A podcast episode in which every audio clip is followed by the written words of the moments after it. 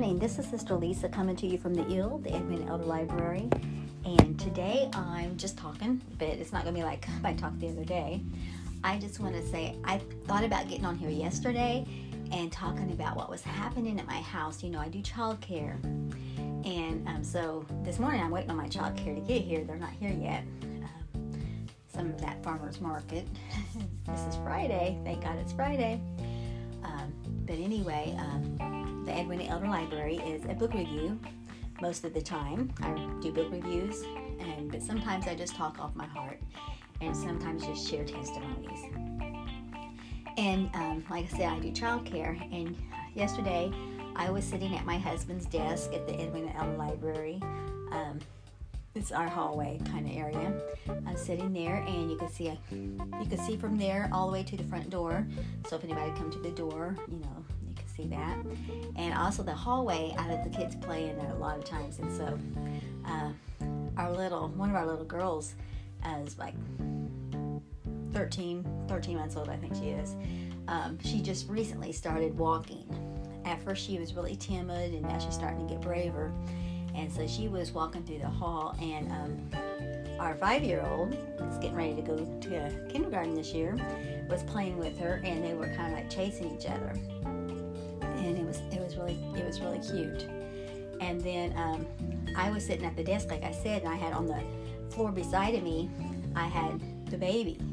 He's almost four months old, and then um, our little two year old was in had just woken up from a nap and she was in a high chair eating her lunch. And so I had all this stuff going on. It's like all these different stages of life, all this different. It's, it's so exciting. I, and I get to I get to see all of this different stuff. I got one that's just a baby. Just over four months ago, he wasn't here. I mean, he was in his mom's womb. But it, what personality?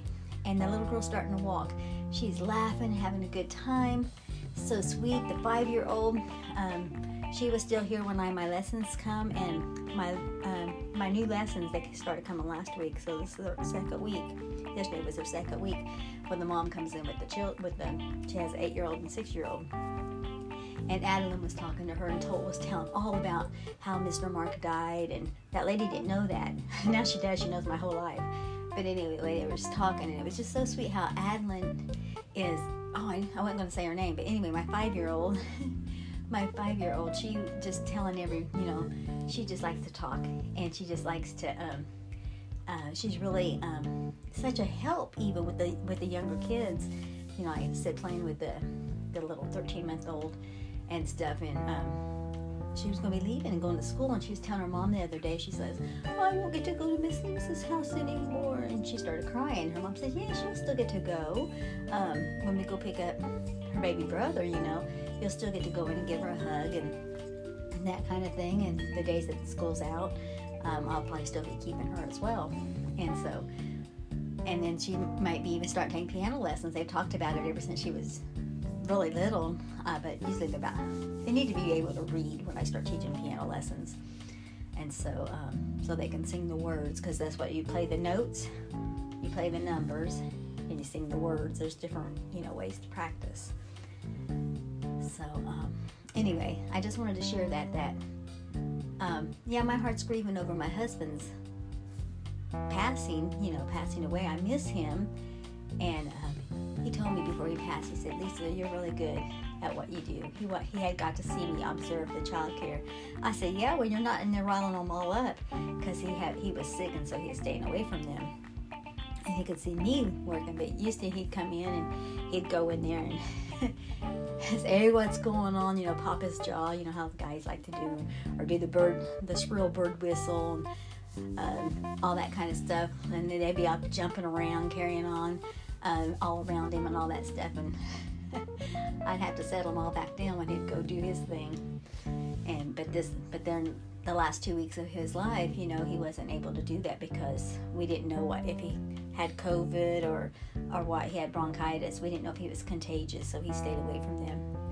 And but he he saw me working and he said that. And I like to think every day that if he was here, he would still be interacting and just loving the little kids. What a day that's going to be when we're all together again.